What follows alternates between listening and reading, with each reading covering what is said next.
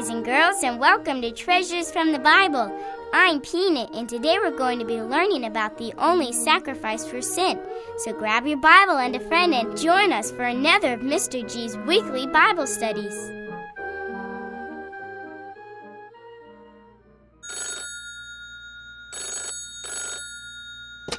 Hello, G's residence. Mrs. G speaking. Hi, Mrs. G. This is Mrs. Jones. Hi, Mrs. Jones. You seem worried. Is everything all right? Well, that's the reason I'm phoning. Peanut woke up with a very bad rash. She's very pale and she almost fainted. Oh, I'm so sorry to hear that. Can I do anything to help? Well, I've called an ambulance to take her into emergency, but unfortunately, she might miss your Bible study. No problem. Please do keep me posted. All right, I'll let you know what happens. Thanks. Bye. What happened, hun? Who was that? It was Peanut's mom. She said Peanut almost fainted. She woke up with a really bad rash, and they called an ambulance to take her into emergency. Oh, no, that's too bad. I hope she'll be okay. She probably won't be able to make it for the study.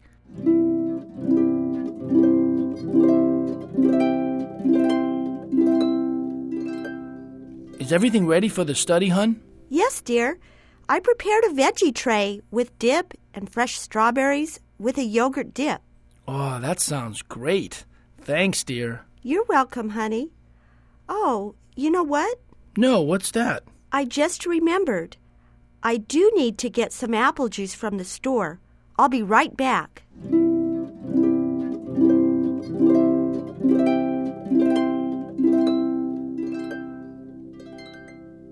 Would you like to ride along with us, Mr. Jones? Sure, let me grab my purse.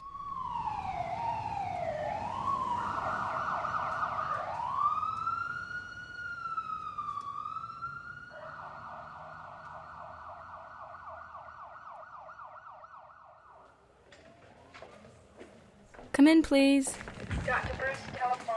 And you must be Peanut Jones. And what brings you in today? I woke up with this rash all over my body, and I almost fainted. Well, I'm going to take your temperature in your ear.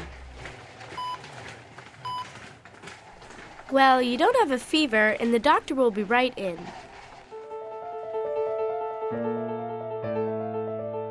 I'm back again. The doctor told me to give you two pills.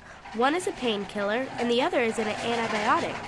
Uh, what's an antibiotic? It's a pill that helps your body fight the bacteria in your body, which is making you sick. Um, I can't swallow pills yet. I don't know how. Is that true? I'm afraid it is. In that case, I need to find the liquid form of each of these, but I'm warning you, it tastes really bad. Mom, when can we go? Soon, I hope, dear. We just have to be patient and keep our eyes on the Lord. Well, I did find some. Here you go, down the hatch. One, two. Okay. Yuck, that tastes awful. See, I told you.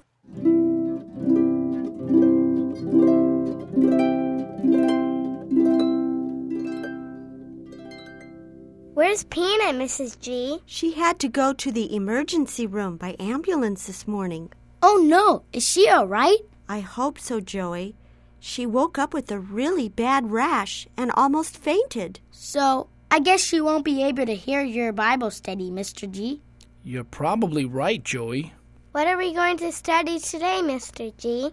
We're going to learn that the Lord Jesus Christ is the only sacrifice for sin, and it is a bloody sacrifice. Did you say blood, Mr. G? I think I'm going to be sick. You probably shouldn't be a doctor then, Lizzie. I don't want to be a doctor. I want to be a gym teacher. Oh, I almost forgot. We need to review our memory verse. Can I say it, Mr. G? Sure, Joy. go right ahead. Okay. Um, Ezekiel 18, verse 20. Here it is. The soul that sinneth, it shall die.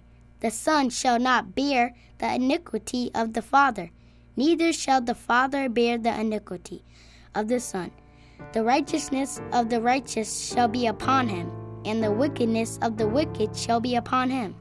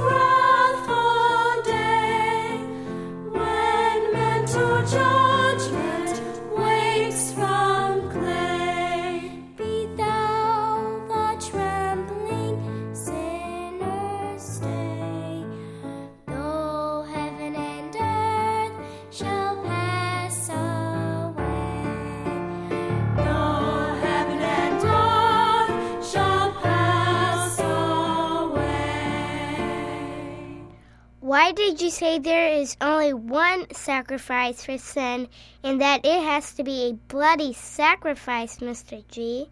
That's an excellent question to start off our Bible study with, Lizzie.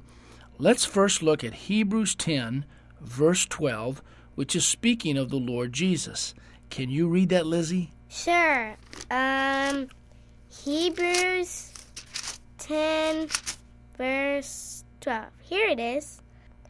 But this man, after he had offered one sacrifice for his sins forever, sat down on the right hand of God. Why does it say one sacrifice for sins forever, Mr. G? The only sacrifice that can actually take away sin is the perfect payment that the Lord Jesus offered when he became sin for all the believers and endured the wrath of God in their place. The Bible calls this the atonement. What about all the sacrifices that God commanded the Israelites to offer, Mr. G? That is true, but when we look at everything the Bible says about such offerings, we run across, among other verses, Hebrews 9 4, which says, For it is not possible that the blood of bulls and of goats should take away sins. Mr. G, didn't you tell us that the Bible teaches that there has to be a bloody yuck sacrifice? I'm feeling sick, I think. Why does there have to be blood, Mr. G? I don't get that either. This is what God requires. In Leviticus 17:11, we find this principle: For the life of the flesh is in the blood, and I have given it to you upon the altar to make an atonement for your souls. For it is the blood that maketh an atonement for the soul.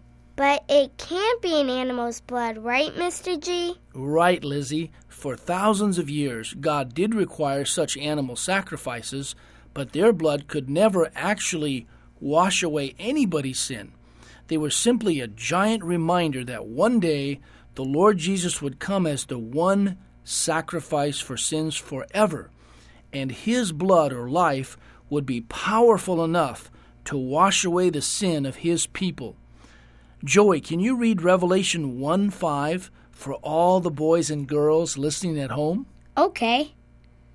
Um, Revelations 1 verse 5. Here it is. Uh, all right. And from Jesus Christ, who is the faithful witness and the first begotten of the dead, and the prince of the kings of the earth, unto him that loved us and washed us from our sins in his own blood. Did Jesus shed his blood when he was on the cross, Mr. G? Yes, he did shed some of his blood when he hung on the cross. You'll remember that the soldiers hammered long nails into his hands and feet, and another Roman soldier stabbed him in the side with his spear, and both blood and water came out. Really? Why blood and water, Mr. G? Spiritually, the blood points to the fact that Christ gave up his life for each Christian, and the water is a picture of the gospel, the water of life, which alone brings salvation. To come back to your question, Lizzie, even though Christ did shed some of his blood on the cross, we need to keep in mind what that means symbolically. I forget what does it mean, Mr. G. We just read Leviticus 17:11, remember?